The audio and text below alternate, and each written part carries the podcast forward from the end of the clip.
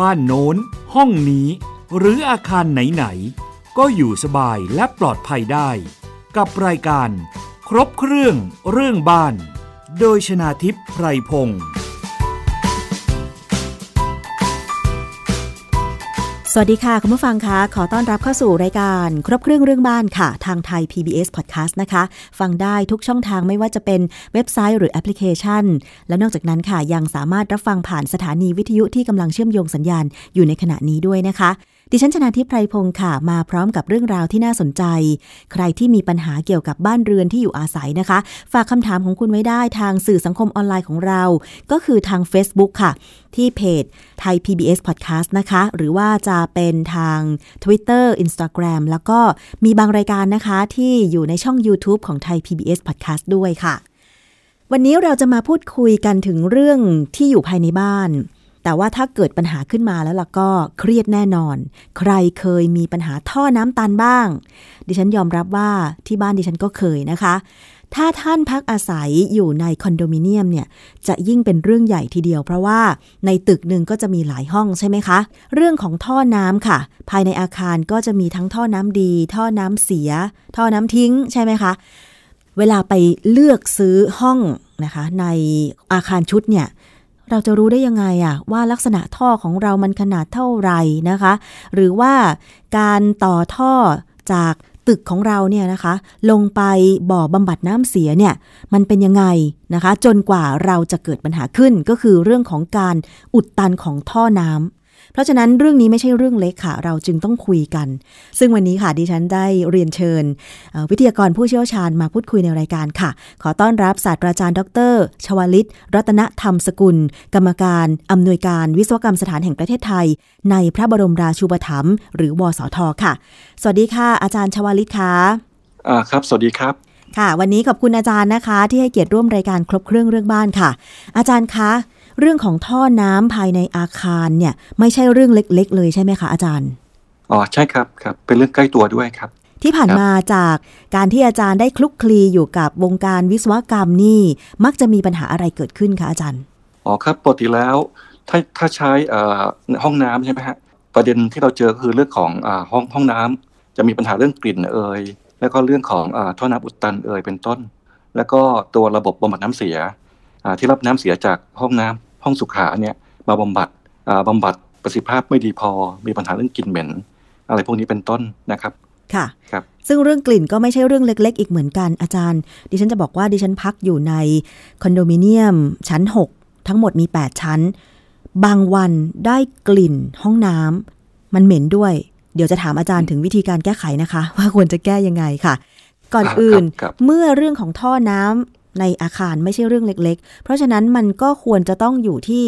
ตั้งแต่ต้นก็คือการออกแบบท่อน้ำในอาคาร เพื่อรองรับการใช้งานของจำนวนผู้พักอาศัย ว่าควรออกแบบอย่างไรใช่ไหมคะอาจารย์ ยกตัวอย่างเลยค่ะอาจารย์ อย่างเช่น มีตึกละ 250 ห้องสมมตินะคะ ขนาดของท่อน้ำทิ้ง ท่อน้ำเสียจากห้องน้ำควรจะเป็นขนาดเท่าไหร่ หรือว่าควรออกแบบยังไงเพื่อระบายของเสีย ลงบ่อบำบัดน้ำเสียได้ง่าย แล้วก็ไม่เกิดปัญหาอุดตันค่ะอาจารย์ในอาคารนะครับ เราก็จะมีระบบท่อสุขภัณฑ์อยู่ จะแบ่งออกเป็นท่อท่อน้ำดีหรือท่อน้ำประปานะฮะอันนี้ก็คือจ่ายน้ำประปาให้กับจุดใช้น้ำในอาคารนะครับ อีกอันก็คือเป็นท่อน้ำเสีย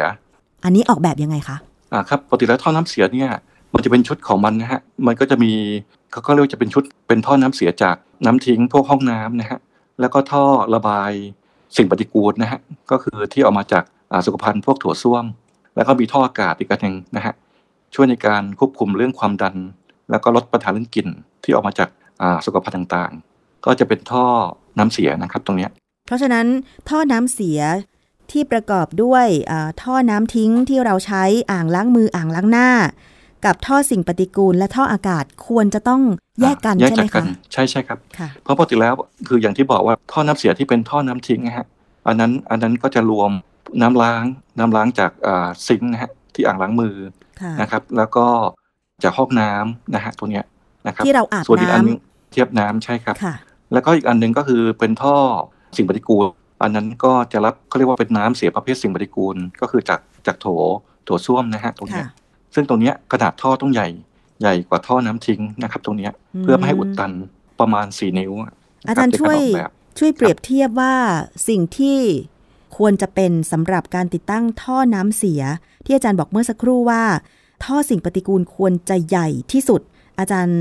ให้ขนาดครัหบน่อยได้ไหมคะว่าปกติอ๋อทุกวันเนี้ยในวงการวิศวกรรมเขาใช้ท่อขนาดอะไรเท่าไหร่คะอาจารย์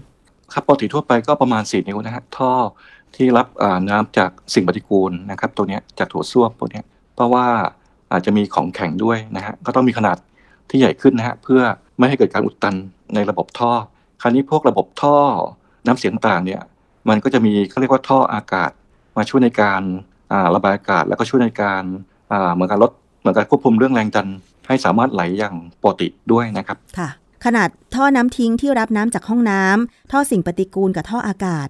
ท่อครับที่ควรจะมีขนาดใหญ่ที่สุดก็คือ ท่อสิ่งปฏิอ่ากูลท่อก็สิ่งปคืฏิอกูลครับต้องมีขนาดประประมามาณณสี่อ่านิ้วสี่ขึ้นนิ้วไปฮะใช่ไหมทั่วอาๆจารย์ไปครับอ่าครับใช่ถ้ามากกว่าอันนี้สี่เป็นอย่างน้อยนิ้วสี่ก็นิ้วได้ใช่ไหมคะ ครับก็ก็อันนี้ขึ้นการออกแบบพิเศษนะฮะค่ะครับแต่ว่าทั่วไปประมาณนี้ฮะเพราะเขาดูเรื่องราคาเรื่องอะไรประกอบด้วย แต่พอเป็นท่อท่อน้ำทิ้งจากห้องน้ำจากซิงค์อ่างล้างมืออ่างล้างหน้าเนี่ยจะเล็กลงหน่อยหนึ่งอ่าอย่างน้อยก็สองนิ้วนะฮะตรงเนี้ยสองนิ้วนะครับขึ้นไปนะคะครัอาบจารครับย์ใช่ครับ อย่างท่อนะครับอากาศล่ะคะอาจารย์กี่นิ้ว ก็ก็อย่างน้อยก็สองนิ้วขึ้นไปเหมือนกันฮะแต่ว่าเขาจะออกแบบเพื่อความสัมพันธ์กับผู้พักอาศัยด้วยไหมอย่างคอนโด บางคอนโดมีปัญหาค่ะว่า พอไปดูแบบก่อสร้างแล้วอ้าวทำไม ท่อสิ่งปฏิกูลกับบ่อบำบัดเนี่ย มันขนาดเล็กกว่าที่ยื่นออกแบบทำให้มันเกิดการอุดตันแล้วก็ล้นมาเนี่ยค่ะอาจารย์ ครับจริง ๆ คือมันต้องดูทั้งตัวระบบบำบัดน้ำเสียด้วยนะฮะคือคือจริง ๆ แล้วเราพูดถึงตัวน้ำเสียนะฮะต้องมีการออกแบบระบบบำบัดที่ที่เหมาะสมตรงนั้นนะฮะเพราะกลิ่นกลิ่นต่างๆนี่มันมาจากทั้งทั้งบ่อเขาเรียกบ่อเกลือแล้วก็ในบ่อบำบัด แล้วก็บ่อตกตะกอนฮะมันครบหมดเลยนะฮะเรื่องกลิ่นค่ะนะครับ ก็คือส่วนหนึ่งกลิ่นก็มาจากห้องน้ำแล้วก็จากบ่อดักไขมัน แล้วก็อีกส่วนหนึ่งก็มาจากเอ่อพวกบ่อบำบัดน้ำเสียทั้งหลายนะฮะเช่นบ่อเกลือะบ่อเกลือะก็คือเป็นตัวที่รับพวกกากตะกอนอุจจาระอะไรจากอย่างห้งี้องใช่ไหมส้วมคะอุจจาระใช่ครับค่ะใช่ครับ ตรงนี้ก็เหมือนกัน ตัวนี้ก็จะเป็นที่เก็บสะสมนะครับ แล้วก็ถ้าเกิดเราไม่มีการเหมือนกับอ่าไม่มีท่ออากาศที่ระบายกลิ่น หรือว่าไม่มีการดูดตะกอนใช่ไหมปกติแล้วก็ต้องมีการอ่าดูดตะกอนไปทิ้ง อย่างน้อยปีละหนึ่งครั้งนะฮะอันนี้เป็นต้นค่ะเพื่อไม่ให้เกิดการสะสมของกลิ่น แล้วก็ในระบบบ่อบำบัดอ่าซึ่งถ้าเป็นอาคารหรือคอนโดมิเนียมขนาดใหญ่ในอาคารสูงเนี่ยก็จะเป็นระบบบำบัดน้ำเสียแบบเติมอากาศ เติมออกซิเจนด้วย ก็ต้องดูว่ามีออกซิเจนมีลมลมพอไหมค่ะในการบำบัดน้ำเสีย ซึ่งถ้าเกิดลมไม่พอมันจะมีปัญหาเรื่องย่อยสลายและเกิดกลิ่นเหม็นเพ ราะว่าย่อยได้ไม่สมบูรณ์ด้วยนะครับอืมมันต้องดูครบวงจรเรื่องกลิ่น ทั้งจากห้องน้ำจากระบบบ่อบำบัดน้ำเสีย และตัวบ่อตกตะกอนก็จะมีพวกตะกอนต่างๆ ถ้าตะกอนสะสมไว้เยอะใช่ไหมฮะไม่ระบายทิ้งเลยเนี่ยมันก็จะมีปัญหาเรื่องกลิ่นต่างๆ สะสมอยู่ ตะกอนหลุดออกไปข้างนอกนะครับค่ะก็ต้องดูครบวงจรนะครับตรงนี้ครับเพราะฉะนั้นอาคารที่พักอาศัยตึกหนึ่งเนี่ยก็จะต้องมีบ่อเกลอะที่รองรับของเสียจากผู้พักอาศัยครับแล้วต้องอ่เข้าไปสู่บ่อบำบัด อันนี้ก็ต้องเติมอากาศ หรือว่าทำให้น้ำในบ่อนั้นมันดีซะก่อนก่อนที่จะไปถึงบ่อตกตะกอนใช่ไหมคะอาจารย์ครับใช่ครับใช่ครับอืมอ่าโดยทั่วไปแล้วถ้าเป็นอาคารอาคารสูงอาคารขนาดใหญ่เนี่ยปกติแล้วอาคารก็จะมีเขาเรียกเป็นมาตรฐานน้ำทิ้งอาคารนะฮะก็คือตัวอาคารจะต้องบำบัดน้ำเสีย ให้ได้ตามมาตรฐานน้ำทิ้งค่ะของทางราชการนะฮะก็จะมีแบ่งเป็นอาคารประเภทกอไก่ ขอไข่ขอควาย งองูและจอจานนะฮะแต่ว่าตอนนี้ที่เป็นปัญหาที่ทางราชการจะมีการกำกับมากหน่อย ก็จะมีอาคารประเภทกอไก่กับขอไข่ ซึ่งปริมาณน้ำเสียเยอะ น้ำเสียเยอะต้องออกแบบตัวบ่อบำบัดให้มีขนาดใหญ่เพียงพอ แต่คราวนี้ปัญหาที่เจอทุกวันนี้บางทีบ่ออ่าบ่อบำบัด หรือว่าตัวถังที่เป็นถังสำเร็จรูปนะค่ะที่ที่บางแห่งใช้อยู่ค่ะอาจจะมีขนาดเล็กไป เล็กไปบำบัดไม่ได้อ๋อพอบำบัดไม่ได้ปุ๊บก็จะมีปัญหาเรื่อง ย่อยไม่สมบูรณ์จะมีปัญหาเรื่องกลิ่นอะไรพวกนี้ด้วยค่ะเพราะออกซิเจนไม่พอด้วย อาจารย์คะ อาคารประเภทกอไก่และขอไข่คือประเภทไหนคะปกติแล้วอาคารประเภทกอไก่นะฮะเป็นอาคารขนาดใหญ่ ก็มีความสูงมากหน่อย ซึ่งปกติแล้วอันนี้สามารถจะแบ่งจากจำนวนห้องพักอาศัยได้นะครับ ก็คืออาคารกอไก่เนี่ยก็คือเป็นอาคารชุดที่มีจำนวนห้องห้องนอนนะฮะตั้งแต่ 500 ห้องนอนขึ้นไป ถ้าเป็นขอไข่นี่ก็ประมาณ 100 ห้องขึ้นไปนะฮะ แต่ก็จะไม่เกิน 500 ห้องนะฮะอืตรงนี้มซึ่งค่ะตรงนี้จะมีปริมาณน้ำเสียมากหน่อย ก็ต้องมีการบำบัดน้ำเสียให้ให้สามารถจะบำบัดได้มีประสิทธิภาพ สามารถปล่อยทิ้งข้างนอกได้ค่ะนะครับก็ปัญหาที่เจอก็คือว่าระบบบำบัดอ่าบำบัดไม่ได้เล็กไปบ้าง ก็เกิดปัญหาเรื่องกลิ่นเรื่องอะไรตามมาด้วยอืมนะครับค่ะ เพราะฉะนั้นจริง ๆแล้วเนี่ยการออกแบบของอาคาร ขนาด 500 ห้องขึ้นไปกับ 100ถึง500 ห้อง เขาก็ต้องกำหนดสเปคของบ่อบำบัด แล้วก็ขนาดท่อไว้อยู่แล้วใช่ไหมคะอาจารย์ ถามรายละเอียดอ๋อใช่ได้ไหมครัคะบว่าเขากำหนดไว้เท่าไหร่คะหมายถึงว่าตัวระบบบำบัดนะฮะใช่ค่ะระบบบำบัดอะค่ะอ๋อปกติระบบบำบัดนี่มันต้องมีการออกแบบโดยทางวิศวกรนะฮะคือคือโดยโดยหลักการแล้ว ถ้าเป็นอาคารสูงอาคารขนาดใหญ่พิเศษอะจะต้องมีวิศวกรเซ็นแบบออกแบบอือฮึอ่าต้องเป็นสามัญวิศวกรขึ้นไป คือเนื่องจากว่าอาคารเนี่ย อย่างที่บอกว่าแหล่งน้ำเสียมันจะมาจากหลายแหล่งใช่ไหมฮะใช่ดังนั้นเนี่ยคนออกแบบจะต้องเข้าใจว่าน้ำเสียมาจากตรงไหนบ้าง มาจากห้องน้ำปริมาณเท่าไหร่ จากห้องครัวปริมาณเท่าไหร่ ถ้าเป็นอาคารชุดที่มีพวกห้องอาหาร ก็จะมีพวกน้ำเสียที่มีไขมันอ๋อทำไขมันครัวน้ำมันลงมาอีกทำครัวอีกนะฮะค่ะลงมาอีก หรือมีกิจกรรมอย่างอื่น ซึ่งก็มีน้ำเสียจากอย่างอื่นลงมาอีกซักผ้าอันนี้ก็จะซักผ้าซักรีดอะไรพวกนี้เป็นต้นนะฮะค่ะท่านโจทย์ดีบางทีมันต้องขึ้นกับ โจทย์ของอาคารด้วยนะฮะท่านต้องวิศวกรอ่าต้องไปดูว่าน้ำเสียมาจากแหล่งไหนปริมาณเท่าไหร่ อันนี้สำคัญค่ะ ซึ่งปกติแล้วขนาดของท่ออย่างเช่นท่อสิ่งปฏิกูลเนี่ยถ้าเป็นอาคารขนาด 100ถึง500ห้องและ 500 ห้องขึ้นไปเนี่ยควรจะมีขนาดที่ใหญ่กว่า 4 นิ้วไหมคะอาจารย์อ๋อจริงๆเขาจะเขาเรียกเป็นจำนวนชุดฮะเขาจะมีเกณฑ์อยู่ว่าจำนวนกี่ห้อง ต้องมีมีอุปกรณ์พวกท่อกี่ชุดนะฮะตรงเนี้ยอืมยกตัวอย่างเช่นอ่ามันจะมีเกณฑ์อยู่ ที่บอกว่า เช่นถ้าห้องพักอาศัยนะฮะจำนวนรวมสิบห้องสิบห้องเนี่ย จะมีให้ให้มีท่อหนึ่งชุด อันนี้เป็นต้นขึ้นกับจำนวนห้องนะฮะถ้ามีห้องมากห้องมากก็ต้องมีจำนวนจำนวนระบบชุดท่อเยอะหน่อย ชุดท่อครับที่จะต่อจากแต่ละห้องลงมาข้างล่างใช่ไหมอาจารย์อ่าใช่ใช่ครับใช่ครับค่ะถูกต้องยกตัวอย่างเช่นว่าสิบห้องนี้ถ้าเกิดเอ่อชั้นละสองห้องนะฮะมีทั้งหมดห้าชั้นเนี่ยโอเค อันนี้ก็หนึ่งชุดนะฮะก็คือเป็นระบบท่อระบายน้ำท่ออากาศหนึ่งชุดนะฮะประมาณเนี้ยม ก็คือเขาจะเขาจะมองถึงอ่าเป็นเหมือนกับเป็นแนวดิ่งฮะ แนวดิ่งอือฮึจำนวนห้องนะฮะอ๋อรวมของของชั้น ก็คือว่าไม่ได้แยกหนึ่งห้องหนึ่งท่อ ใช่ไหมคะอาจารย์ แต่ว่าเขาจะนับอ่าครับจำนวนรวมเอา แล้วก็อ่าครับสองใช่ห้องใช่หนึ่งท่ออย่าครังบนี้ใช่ไหมครับอาจารย์ มันจะมีเกณฑ์ออกแบบอยู่ใช่ครับอ๋อนะตามตามหลักพอดีก็จะมีเกณฑ์ของอ่าทางวิศวกรรมสถานแห่งประเทศไทยด้วยฮะมาตรฐานเรื่องเดินท่อในอาคาร นะครับอืมค่ะ อาจารย์แล้วมันตรงนี้เคยเกิดปัญหาไหมคะ เพราะว่าอย่างที่เคยฟังฟังมา คือชุดท่อจากข้างบนเนี่ย อาจจะมีจำนวนเยอะชุดหลายชุด แต่ว่าเอามามัดรวมกันที่ชั้นสองก่อนจะปล่อยไปสู่เอ่อบ่อบำบัดบ่อรับของสิ่งปฏิกูลอย่างเงี้ยค่ะอาจารย์คือหมายถึงท่อข้างบนใช่ไหมครับใช่ค่ะท่อข้างบนแล้วลงมาสู่ข้างล่าง ที่ทำให้เกิดปัญหาอุดตันก็คือว่า พอมามัดรวมท่อกันปุ๊บเนี่ยมันระบายไม่ได้ เพราะว่ามันรับของเสียเยอะเกินไปไงคะอาจารย์ อ๋อครับก็ก็ก็มีโอกาสครับใช่ครับ อันนี้ต้องต้องดูการออกแบบฮะของวิศวกร ถ้าอย่างนี้ควรจะออกแบบป้องกันไว้ก่อนยังไงคะแต่แต่เดี๋ยวไอ้ตรงรายละเอียดลึกๆนี่ผมว่า อาจจะอ้างอิงของเกณฑ์ออกแบบมาตรฐานออกแบบท่อของวสทได้ครับวิศวกรรมสถานสถานแห่งประเทศไทยนะครับเพราะอันนี้มันจะออกไปนวิชาการค่อนข้างเยอะเยอะนิดนึงอ๋อนะครับแต่จริงๆ แล้วคือมันควรจะทำแบบนี้ไหมคะอาจารย์ ในฐานะชาวบ้านที่ไปซื้อคอนโดแล้วมารู้ปัญหาทีหลังเนี่ยค่ะอาจารย์ ครับจริงๆหลักหลักการแล้วมันก็คือ ไอ้ท่อน้ำเสียเนี่ย มันก็ต้องต้องคือหนึ่งของเสียเกิดตรงไหนใช่ไหมฮะค่ะของเสียเกิดตรงไหน แล้วก็มีท่อรับอ่าน้ำเสียนะครับ แล้วก็มีเขาเรียกท่ออากาศอีกอันหนึ่งช่วยช่วยในการจัดการเรื่องกลิ่นที่ออกมาจากสุขภัณฑ์นะครับ แต่ว่าเรื่องของการวางตำแหน่งของท่อมันจะทำให้ความลาดชันหรือการระบายน้ำเสียของเสียจากอ๋อตึกครับเนี่ยมีปัญหาไหมคะอ๋อครับก็จะมีพวกความลัดชันด้วยของของของตัวท่อนอนนะท่อแนวนอนนะฮะค่ะก็ปกติแล้วทั่วไปแล้วที่เราดูกันก็คือ ความชันเนี่ยทั่วไปจะไม่ให้น้อยกว่าหนึ่งต่อร้อยนะฮะความชันสลบของท่อนอนให้ให้ให้น้ำสามารถจะไหลโดยแรงโน้มถ่วงได้นะครับ ตรงเนี้ยค่ะ อาจารย์นะอครับธิบายนิดนึงคือว่าท่อแนวนอนเนี่ย เราจะไม่นอนอือฮึไปในลักษณะแบบว่าคือคือต้องมีความชันราบด้วย90 องศาใช่ไหมคะครับอาจารย์อ่าใช่ครับใช่คมัรันบจะต้องให้ต้องน้ำสามารถจะไหล ไหลลงได้มาจะต้องเบี่ยงครับลงมานิดนึง นิดนึงนิดถูนึกงถูกต้องแต่ละครับชั้นใช่ครับ อ่าอืมใช่ครับ ถ้าให้ให้ให้สามารถจะนำเอ่อน้ำหรือน้ำเสียเนี่ยไหลไปตามท่อได้โดยแรงน้ำถ่วง แล้วเรื่องของข้อต่อของท่ออะไรต่างๆล่ะคะอาจารย์ ข้อต่อเนี่ยอาจจะแบบมันจะมีเกณฑ์ออกแบบอยู่ฮะถ้าถ้าลงไปละเอียดลึกนะฮะมันจะมีผลนะครับสัมพันธ์กับความชันไหมคะที่ไม่สามารถทำให้ของเสียอย่างเช่น สิ่งปฏิกูลจากห้องน้ำมันระบายได้โดยไม่อุดตันนะคะอาจารย์อ๋อครับครับก็ต้องมีมีเอ่อเขาเรียกมุมเอียงนิดมุมเอียงนะฮะ ให้น้ำสามารถไหลได้ แต่พอพอดีอันนี้มันจะเป็นเชิงเชิงออกแบบวิศวกรรมนะฮะมค่อนข้างเยอะค่ะอันอันนี้สามารถจะจะดูจากเกณฑ์ออกแบบได้ครับตรงเนี้ยถ้าการออกแบบที่อย่างถ้าเป็นชาวบ้านมารู้ทีหลัง เช่น เรารู้ว่าสิ่งปฏิกูลเนี่ยจากห้องน้ำเราเนี่ยมันมันนอกจากมีอุจจาระแล้วมันมีอย่างอื่น เช่น บางคนชอบทิ้งเส้นผม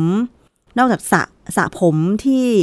ที่บริเวณอาบน้ำแล้วใช่ไหมคะอาจารย์ บางคนอ่าฮะชอบครับทิ้งอย่างอื่น เช่นกระดาษทิชชู่อ่าครับใช่ครับคอนโดดิฉันเคยเจอแม้กระทั่งอ่าถุงยางอนามัยต้องพูดตรงอ๋อๆแบบครับเนี้ยค่ะอาจารย์ครับพอมันอุดตันปุ๊บอ้าวทีนี้ช่างของนิติบุคคลก็ต้องไปทำการล้วงท่อ ใช้ข้อครับต่องูบ้างอะไรบ้างที่ไปล้วงออกมา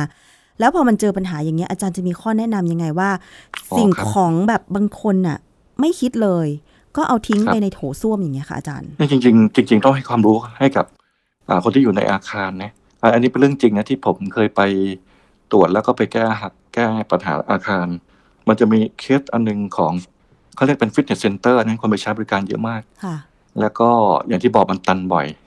ระบบท่อระบายน้ำค่ะแล้วก็จะมีพวกอย่างที่บอกแหละสิ่งของที่ลงทิ้งลงไปนะพวกนี้ก็ต้องมีตะแกรงคอยดักต้องต้องดูแล้วแต่อีกอย่างหนึ่งก็คือในโถสุข โถภัณฑ์ส้วมใช่ไหมฮะตัวค่ะอ่าสุขภัณฑ์เนี่ยบางทีอาจจะมีอ่าพวกอะไรผ้าอนามัยกระดาษทิชชู่ปริมาณเยอะๆเนี่ยค่ะซึ่งอันนี้ก็ส่งผลมันจะไปอุดตันตามท่อแล้วไปยังตัวระบบบำบัดน้ำเสียนะฮะนะครับ ตรงนี้ก็ไปอุดตันตามระบบท่อ ส่งผลมายังตัวระบบอ่าบำบัดน้ำเสียด้วย ก็คงต้องต้องพยายามให้ความรู้กับคนที่อยู่ในอาคารต้องอย่าพยายามอย่าทิ้งพวกขยะ หรือพวกเนี้ยพวกสิ่งของลงไปในท่อนะอุดตัน แม้กระทั่งพวกซิงค์ซิงค์ในห้องครัวนะพวกเศษอาหารเหมือนกันนะ เศษอาหารเองก็ก็พยายามอย่าทิ้งลงลงไปใน ก็อย่างเราต้องมีตะแกรงคอยดักดักไว้นะฮะตรงนี้ค่ะเป็นต้น ตะแกรงดักนะครับก็คือดักซึ่ตงรงต้นครับทางใช่ไหมอาจารย์ไม่ใช่ไปดักอ่าครับ ต้นต้นทางครับใช่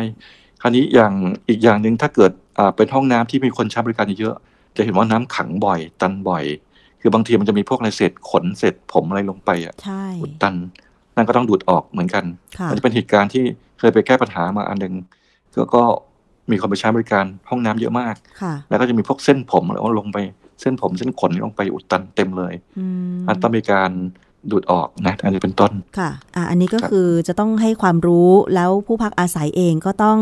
ไม่ทำครับให้ท่อน้ำภายในอาคารของตัวเอง อุดตันด้วยขยะต่างๆ ที่ทิ้งลงไปใช่ไหมคะ แต่บางทีใช่ครับบางคนก็คืออาจจะคิดว่าครับมันเป็นธรรมชาติแหละ บางทีสระผมผมก็ต้องร่วง สุดท้ายมันก็จะไปอุดตันถึงตัวระบบบำบัดน้ำเสียที่ปลายทางด้วยฮะก็เนี่ยพวกไอ้พวกเอ่อขยะชิ้นใหญ่เนี่ย มันก็ไหลไปตามท่อใช่ไหมอุดตันตามท่อ แต่ถ้าหลุดถ้าหลุดไปได้ปุ๊บมันก็ไปเข้าสู่ตัวระบบบำบัดน้ำเสียนะฮะมันก็ไปไปอุดตันอยู่ตาม ตัวระบบพวกบ่อเกลือแล้วก็พอไปหมักหมมแล้วมันเกิดปัญหาเรื่องกลิ่นเหม็นอะไรตามมาด้วยอืมเข้าไปแบบเข้าไปสะสมอยู่ในบ่อบ่อเกลอะในบ่อบ่อบำบัดน้ำเสีย บางอาคารนี่ก็ใช้เป็นถังสำเร็จรูปใช่ไหมฮะมันก็ไปตกค้างอยู่ แล้วมันก็เกิดการย่อยสลาย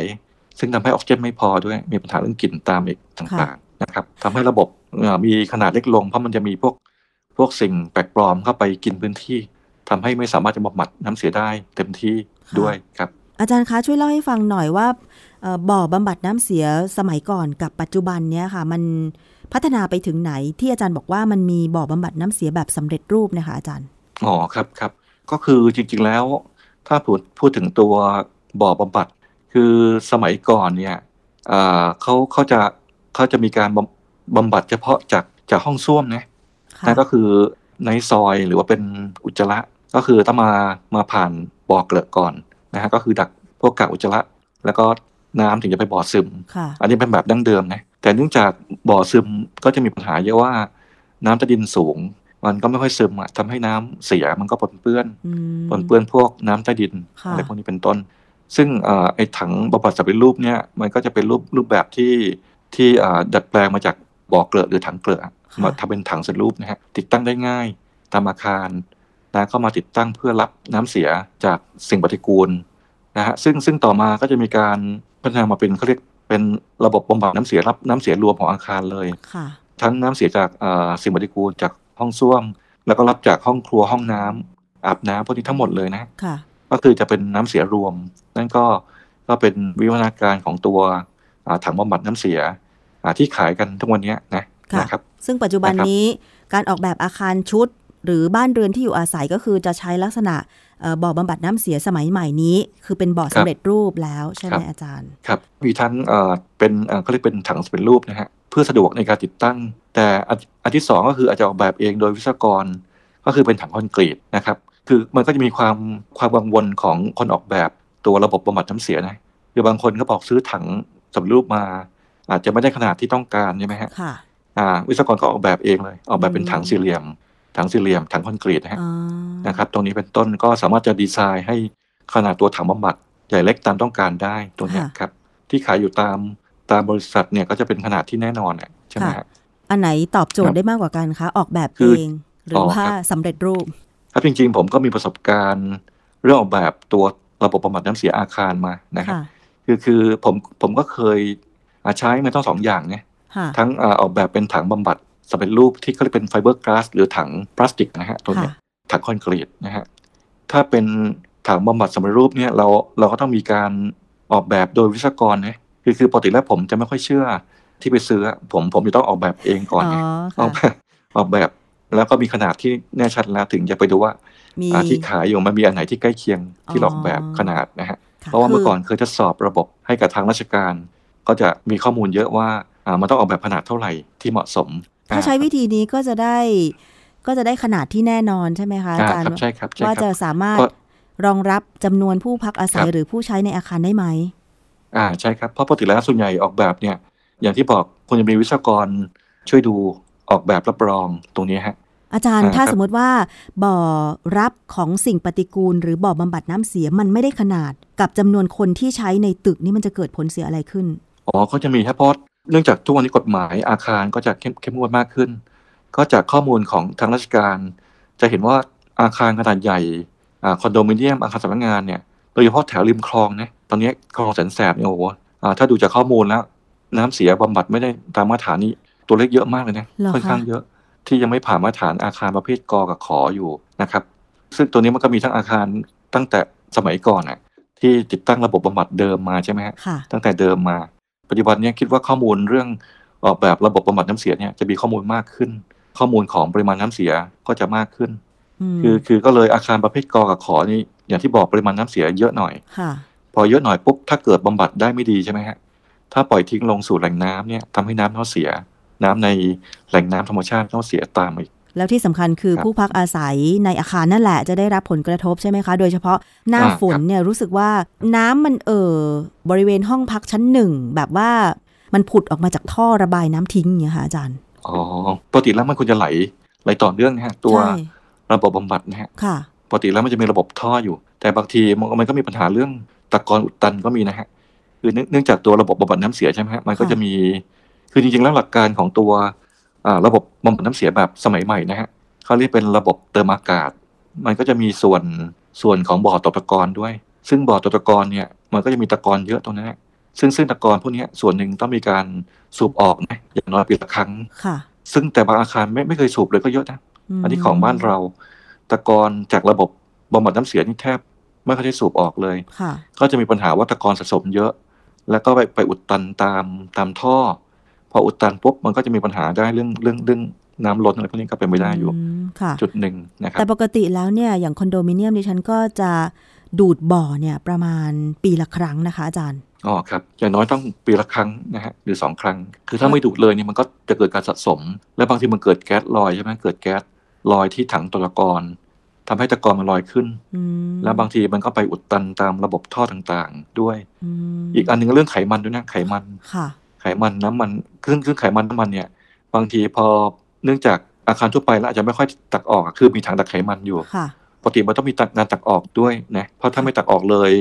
มันก็สะสมในระบบ แล้วมันก็ไปอุดตันกลายเป็นตะกอนไขมันแบบอ่าเป็นแข็งๆอะเป็นของแข็งอืมไปอุดตันตามท่ออะไรพวกนี้ อันนี้เป็นต้นค่ะเหมือนที่ประเทศอังกฤษโอ้โหท่ออุโมงค์เขาใหญ่โต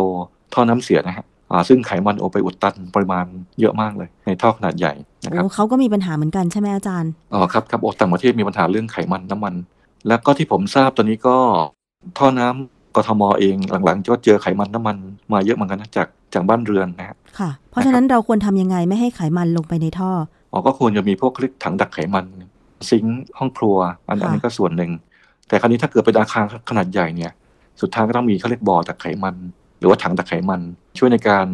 แยกไขมันออกจากน้ำเสียค่ะอ่า ปกติแล้วบ่อตักไขมันนะครับอันหนึงเราอาจจะติดตั้งที่ใต้ซิงค์ใช่ไหมฮะซิงค์ซิงค์ในครัวนะก็คือช่วยช่วยแยกไขมันจากจากตรงน้ำล้างอะในในครัวครั้งที่สองนี่ก็คือในอาคารขนาดใหญ่เนี่ยสุดท้ายแล้วน้ำเสียจากที่ไหลลงมา มันก็ยังมีพวกไขมันน้ำมันอยู่อ่าอันนี้ก็ต้องมีพวกเขาเรียกบ่อจากไขมันบ่อจากไขมันนี่คือเป็นบ่อที่ช่วยในการแยกที่ไหลลงมากับน้ำเสียค่ะนะครับก็ต้องมีออกแบบขนาดถังไงอือฮึขนาดถังหรือบ่อดักไขมันต อนนี้เมืองไทยเราก็จะออกแบบไว้อย่างน้อย 6 ชั่วโมงนะหกชั่วโมงตัวบ่อดักไขมันของของอาคาร ซึ่งซึ่งจากที่ผมที่ผมเคยไปตรวจมา จากหลายโครงการก็จะไม่ค่อยถึง 6 ชั่วโมง อันนี้ก็จะมีปัญหาเหมือนกันว่าเล็ก ๆ ไปค่ะตัวบ่อดักไขมันนะพอไขมันไขมันแยกไม่ดีพอปุ๊บมันหลุดเข้ามาในในตัวถังบำบัดค่ะอ่าน้ำเสียนะฮะมันก็จะมีผลต่อการทำงานของจุลินทรีย์ พวกเชื้อจุลินทรีย์ ที่ว่าช่วยในการย่อย ย่อยอาสารอินทรีย์ของน้ำเสียนะฮะที่เป็นบ่อบ่อบำบัดแบบเติมอากาศอันนี้เป็นต้นนะครับอืมซึ่งก็นะครับส่งผลกระทบทั้งระบบใช่ไหมคะอาจารย์ อ่าครับใช่ใช่ครับใช่ครับก็จะมีผลต่อตัวระบบบำบัดไขมันน้ำมันเป็นเรื่องเรื่องสำคัญนะค่ะที่ที่ต้องต้องต้องดู คือถ้าแยกต้นทางได้ก็ดีกว่า ที่ที่ตรงซิงค์อะตรงค่ะห้องครัวตรอันงนี้นั้นก็คือข้อมูลที่สำคัญมากๆ เพราะฉะนั้น บ้านไหนยังไม่มีตะแกรงแยกไขมัน หรืออาคารชุดไหนยังไม่มีบ่อดักไขมัน อันนี้ก็สามารถที่จะทำเพิ่มเข้าไปได้ใช่ไหมคะอาจารย์ อ่าครับใช่ครับใช่ครับ เพราะว่าอันนี้สำคัญเลยนะฮะปกติแล้วถ้าเป็นอาคารขนาดใหญ่เนี่ยอ่าที่เขามีระบบบำบัดน้ำเสียของของส่วนกลางนะฮะเขาต้องมีติดตั้งพวกบ่อตะไขมันด้วยต้องมีขนาดใหญ่เพียงพอ คือถ้าไม่มีบ่อตะไขมันเนี่ยจะมีปัญหาต่อระบบบำบัดน้ำเสีย อีกอย่างหนึ่งตัวมาตรฐานน้ำทิ้งอาคารเอง ก็จะมีเรื่องเรื่องไขมันน้ำมันต้องบำบัดด้วยตามกฎหมายค่ะครับเอาละค่ะได้ประโยชน์มากๆเลยนะคะ เกี่ยวกับเรื่องของการออกแบบระบบท่อในอาคาร โดยเฉพาะท่อน้ำเสียเนี่ยเป็นปัญหามากนะคะ ได้ความรู้จริง ๆ ค่ะ วันนี้ต้องขอบพระคุณมากเลยนะคะ ศาสตราจารย์ดรชวลิต รัตนธรรมสกุล กรรมการอำนวยการ วสท ที่กรุณาอธิบายในรายการครบเครื่องเรื่องบ้านนะคะ อาจารย์คะเดี๋ยวขออนุญาตถ้ามีประเด็นอะไรที่สงสัยอีก ขอสัมภาษณ์อาจารย์ภายหลังนะคะได้ครับขอบพระคุณขค่ะอบอาคุณจาครับรย์ สวัสดีค่ะ ครับ สวัสดีครับ และทั้งหมดก็คือรายการครบเครื่องเรื่องบ้านนะคะ มีคำถาม ก็สามารถที่จะส่งข้อความมาทาง facebook.com/thaipbspodcast ได้นะคะ หมดเวลาลงแล้วค่ะ วันนี้ดิฉันชนะทิพไพรพงศ์ต้องลาไปก่อน สวัสดีค่ะ ติดตามรายการได้ที่ www.thaipbspodcast.com แอปพลิเคชัน Thai PBS Podcast หรือฟังผ่านแอปพลิเคชัน Podcast ของ iOS Google Podcast Android Podbean SoundCloud และ Spotify